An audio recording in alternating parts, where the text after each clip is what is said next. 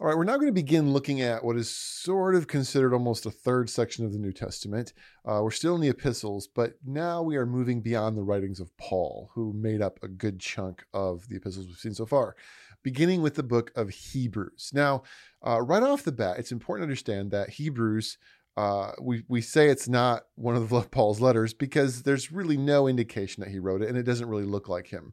Um, in fact, we don't know who the author of Hebrews is, has a very generic name. Uh, we can tell a few things about it as we dive into it. Uh, the author of Hebrews was a second generation Christian, meaning he was somebody that didn't know Jesus personally. Uh, he also was clearly intelligent, skilled. It's a very dense, deep, intelligent kind of book. Uh, and whoever knew it definitely, whoever wrote it definitely knew the Old Testament well. But there's no historical record, there's no early church history of anybody or anything telling us who the author was. And again, the style, the writing, it's very unlike Paul. So, uh, really, at no point throughout the church's history was the Hebrew letter to the Hebrews ever attributed to Paul. We just don't know who wrote it. Um, we also don't know when it was written. Some letters give us clues. We can align them with the book of Acts, or we can look at when the temple was destroyed, things like that. Hebrews doesn't give us any clues. Uh, we believe it was sometime before 90 AD. It wasn't the old, old, newest or oldest book in the New Testament, but it could be anywhere in the 40 year period. Uh, no real distinguishing marks tell us when it was written. Here's what we do know, though, and this is the important thing for understanding the book of Hebrews we know who it was written to. We, we know the intended audience of this book. Uh, and the name itself kind of gives that away. Now, the book doesn't call itself the letter to the Hebrews. That was a title given later because when you read it, it's just kind of obvious. This letter was written to Christian believers who were Jewish, P- Jewish people who had either converted or, uh, you know, maybe they were second generation, but they were Jewish Christians. Uh, and we see that from start to finish. This book is full of references to the Jewish scriptures, tradition of Judaism, their history.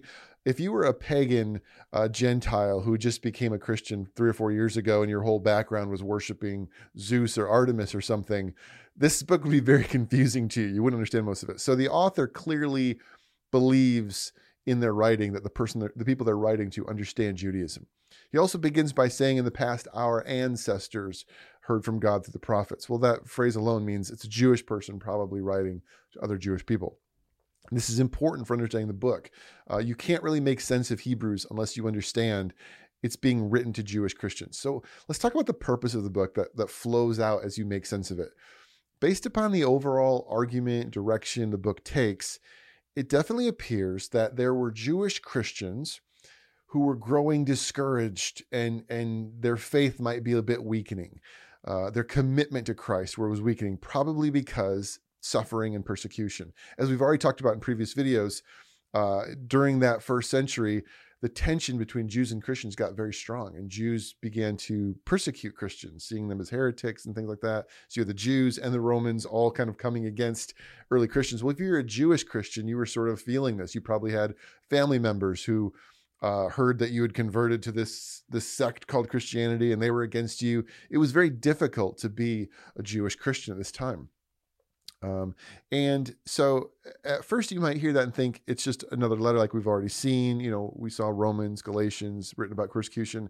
But again, this is a bit different uh, because what we see in the book of Hebrews is it's not a letter to these baby Gentile believers with no background of faith, where they have to be they have to be told to avoid sexual morality. Like what I do, you're right. He's writing to a different group of people. Uh, they don't need foundational basic ideas. Uh, he's writing to people that clearly have it these were probably Jewish people who could trace their lineage all the way back to Abraham. Men and women, they knew the scriptures inside out. And these people had been waiting for the Messiah.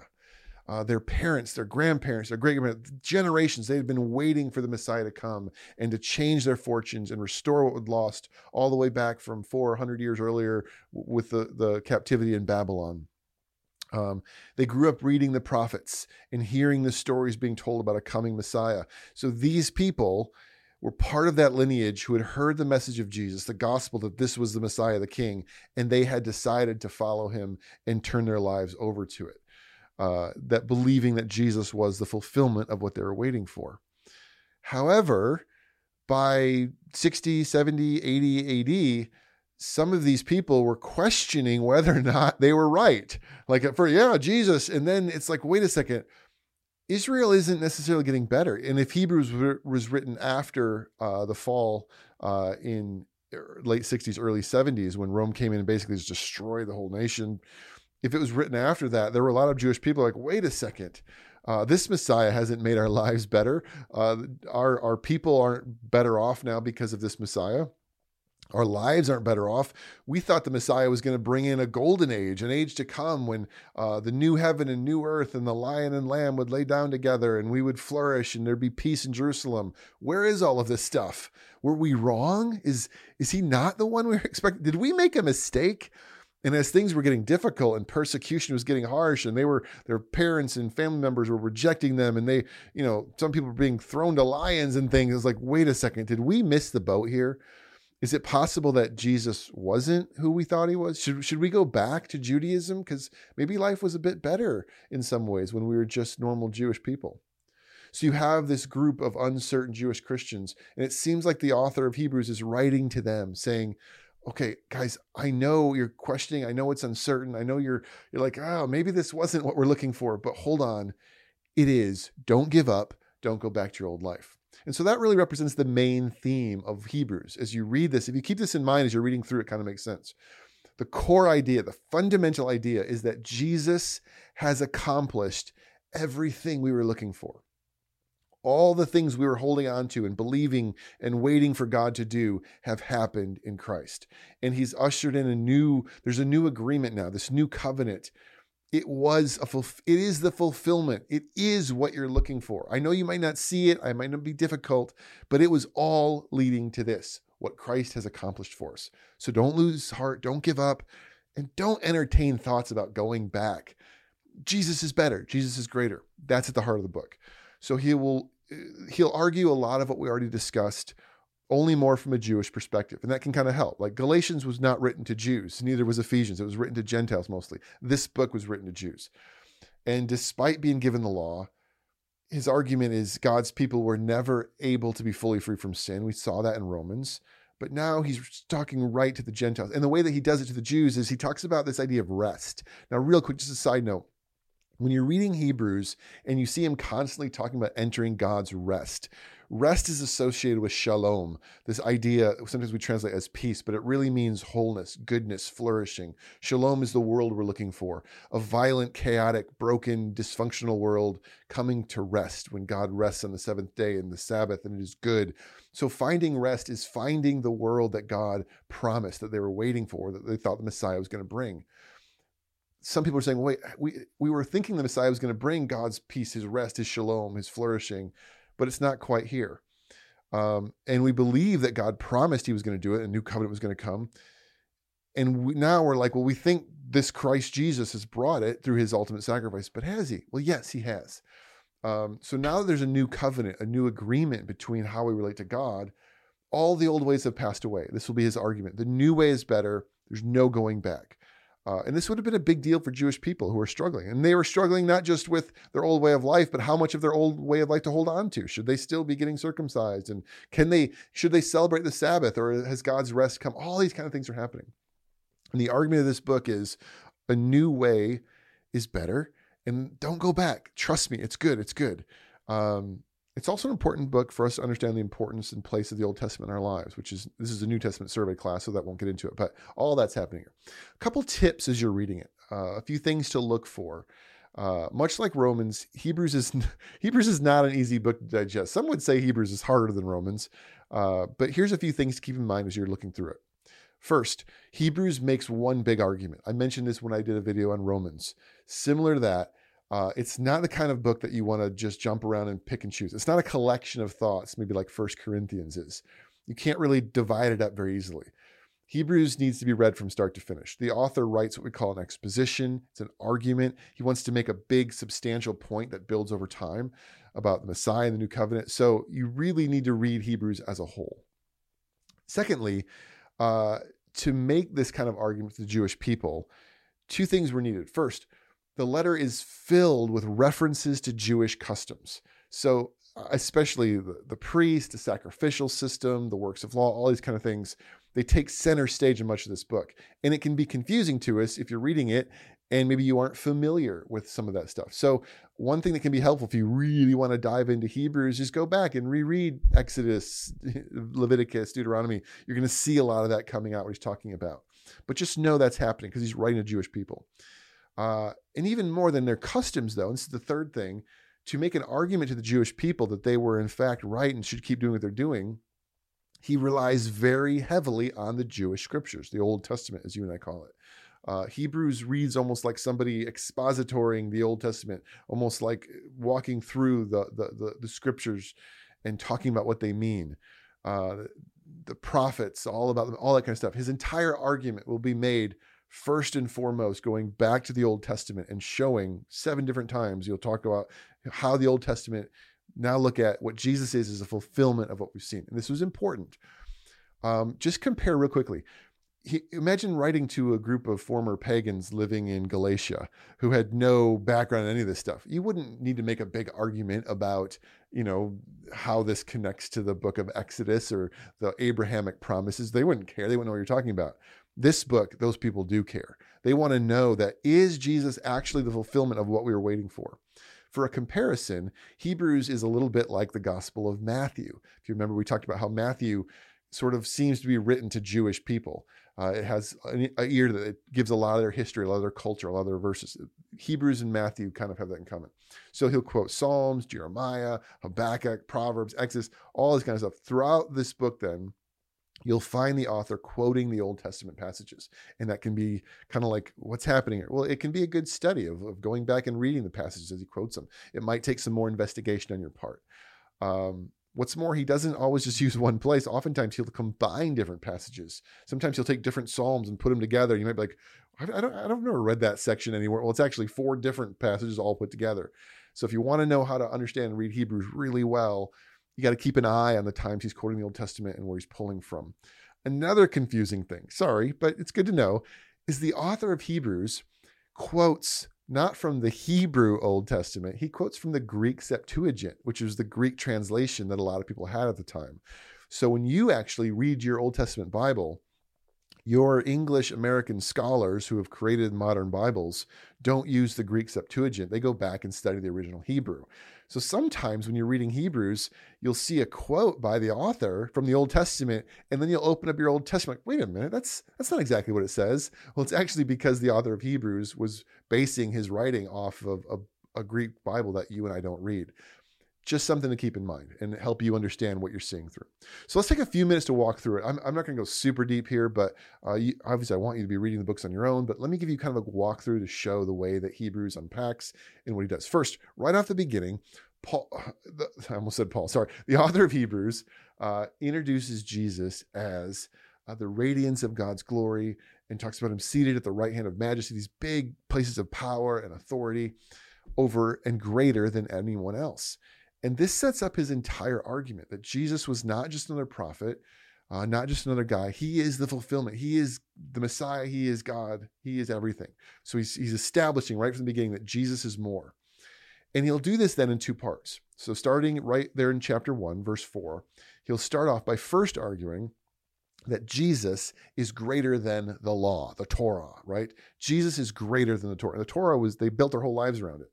So he begins his argument by quoting Old Testament passages which show that Jesus, and, and now watch what he does here. And it can be, you're kind of like, what's happening? Let me make sense of this. He talks about Jesus being superior to angels.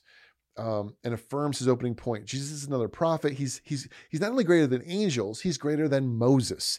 Now you and I might read that and be like, greater than angels and Moses. Why are you telling me that? Well, here's why you need to know that. Again, Jewish audience.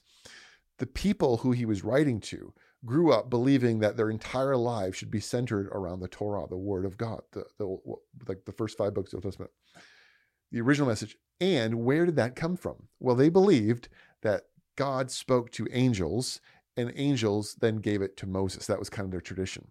So it should be listened to because angels and Moses, their their highest prophet of all time, is the one that gave them the Torah. Um, and now the author of Hebrews is saying, hold on, forget about the, the the angels and the ones that gave it to earthly Moses. Jesus is greater than all of them. Uh, it's a lesser to greater argument. And they actually, that was a common ancient way of arguing that if you could show that something was lesser and something was greater, you could win the argument the greater thing should be good. Jesus is greater than the ones that gave us the Torah. It came down from the throne room of God to the angels who then gave it to Moses. Jesus is in the throne room, he's on the throne. So he's greater. Uh, he argues that Moses and the law itself was just a house that was built but Jesus was the builder of the house. He is the word of God made flesh. So Jesus is greater. Um, he also talks about Moses never entered God's rest. Moses never saw the, the peace of God, the shalom, because the law was never able to bring that. The law was never able to bring about this. They just wandered in the desert. Um, Christ is greater, and He's done something that truly brings God's rest, God's peace, God, the fulfillment that we're looking for came through Jesus. So Jesus is greater than our law. He's greater than Torah. Now, that's the first step. He's greater than the Torah. There were two parts, though, to Judaism that was part of their worship. There was the Torah, the law, but then there was also the temple, the worship of God's presence. So, starting in chapter four, the author then shifts. First, he's greater than Torah. Now, he's greater than the temple. Uh, and this is where he picks up a lot of the religious system stuff that can be confusing. Um, again, it helps to go back and read Leviticus and other places to understand how he's what kind of argument he's making here. Um, but he wants to say not only is he greater than our Torah, he's greater than all the priests, all the sacrifices, everything that happens in the temple, which is like the center of our lives. Jesus is greater. So it used to be, he'll argue, that there was only one high priest who could enter God's presence, and that we were offering these sacrifices all the time. We would kill animals, the blood, all this kind of stuff to maintain God's presence, and in order to, uh, you know, maintain this right relationship with God. But Christ, has now come and become the ultimate one time for all sacrifice. And he himself is the high priest. And essentially, all of the temple stuff is no longer needed. We don't need any of it anymore. We don't have to offer sacrifices. We don't even need a physical temple. We don't need a high priest representing us. Jesus has conquered all of it. He's taken care of it all. He's done everything that needs to happen. Um, and so, after a section of sort of, again, let's not fall away, let's hold to this he brings up this guy Melchizedek, and I don't want to get too much into this, but just a real quick thing. Melchizedek is this figure that shows up in Genesis who Abraham saw as a priest and a king together, and Jesus is greater than this, this Melchizedek because Jesus is our king and our high priest, and he is the sacrifice. He's all of it. Um, and really, the argument that, that Hebrews wants to make is all that stuff that we were doing we had the Torah to teach us what should be true. We had the temple where, where God's presence dwelt among our city, and we offered sacrifices to maintain the relationships. Jesus is all of it. He is the Word made flesh. He is the Torah living, talking to us directly. We don't need a priest to go before God with us. We have Jesus, who's God in the flesh, who's come right near us. There's no middleman needed anymore. And we don't need all these sacrifices to maintain the presence of God. Because of Jesus, we are now the temple of the Holy Spirit, and God's presence dwells within us.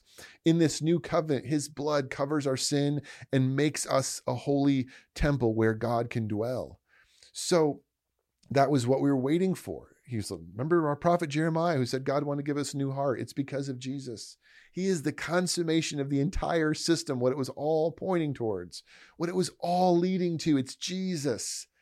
So he's greater than all of it. And think of this not only is he greater than it, he makes all that old stuff kind of superfluous, kind of worthless.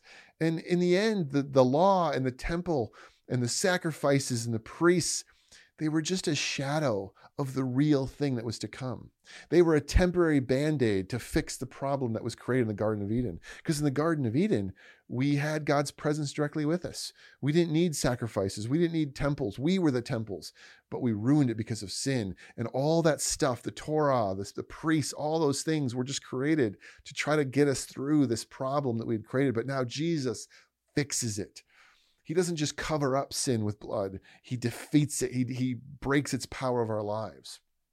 He is the champion that the world has been waiting for to bring about the true victory that we need.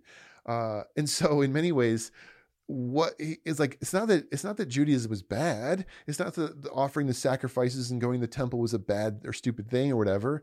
It's that well, that was just that was a band aid, people. that was just us. That was a shadow of the great and glorious thing that could be coming. Um, the earthly kings we had were just us you know, we needed something, but now we don't even need that because the true king has come and we can follow God himself. Uh, so if he has come and he has defeated death and sin itself and done away with the need for temples and priests and blood sacrifices and, and written down Torahs, um, why would we ever go back to it? Why would you want to go back to what was basically a band aid when true healing has come?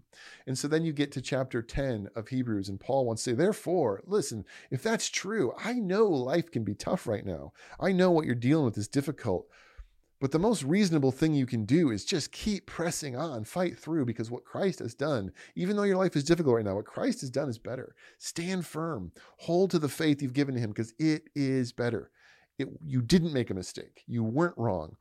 Just because things aren't perfect right now does not mean that what Christ did isn't better. It is. You found the real thing. You have God's presence living in you. You've been forgiven. You have the blood of Jesus. Why go back? Rather, take advantage of it. Draw near to God now. Uh, spur each other on. Be, you know, let's let's go. Let's do this thing. We have what we need. Um, now, okay, sure, but what about the fact that things still aren't perfect? Uh, you know, how do you how do you explain the fact that it's been 30 years since Jesus left and the world is still a pretty rough place? Well, you know, yes, sin has def- been defeated, but it still seems there's a lot of brokenness and the world isn't what it used to be. They're still they're throwing us to lions. How do we reconcile this? And this is now what the author wants to kind of get into. And so he'll take a he'll take a page out of Romans where he'll cite Habakkuk, that, that prophet who questioned God on the same issue. God, when? are you going to fix it? And the response was live by faith. And so now in chapter 11, the author of Hebrews wants to say, listen, I know it seems difficult. I know things aren't perfect right now, but just think about all the people who have gone before us who weren't in perfect situations, who struggled, who didn't quite see what they wanted to see, who were waiting for God to do something, but chose to be faithful and live by faith. You too should do the same thing. Follow their example. Um, remain faithful. Don't give up. Look at all the heroes of our faith in chapter 11 who never even saw it. You've at least seen some of it. You have the Holy Spirit. You, you, there's there's good here. They had nothing, and they had faith. How much more should you persevere? Um, so you have this great cloud of witnesses who've gone before you, who are waiting to experience what you're experiencing. They didn't give up. They remained faithful. So should you. Um, so there are many who didn't see the promise, uh, who were confused as to what God was doing. When would He? When would He act? And they chose to stand faithful. Um, so again, if they could stay faithful, how much more should you and I consider them if you grow weary? Um, that's kind of his, where he's where he's landing. Don't give up. So really, all the way up to chapter 11, he's making a theological argument about why Jesus is better. And then in 11, he's like, so now don't give up. Stay faithful. You made the right decision by choosing Jesus.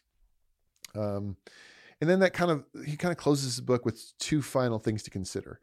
Um, the first is that uh, the overall argument of the book is not to give in during suffering and persecution because of who Christ is he'll now actually argue how, in fact, there's even some good to be had in suffering. Uh, so Hebrews even wants to say some of the suffering you experience is actually bringing about uh, fruit of the spirit in your life and good things. So see a positive in some of it. But then also, and this might be where he really kind of lands the plane. Remember though that Christ suffered. We're following a suffered Christ. Uh, but he suffered in order for you to have a holy life, renewed relationship with Jesus and God. So strive for holy living and doing good. Remember Christ's sacrifice and keep going. Keep striving to be the people he's called you to be because he paid a high price for it. So that's really what the book is about. I know it's dense, it's deep, there's a lot to it. But if you approach it understanding who he's writing to, Jewish people, and a lot of the stuff that's confusing is because of their history, and you can find those answers in the Old Testament. But then also understand the big idea of the book is these people were feeling tempted to maybe go back to their old way of life, to give up on Christ and go back to what they had before. But again and again, the author wants to say what you had before was less than what you have now.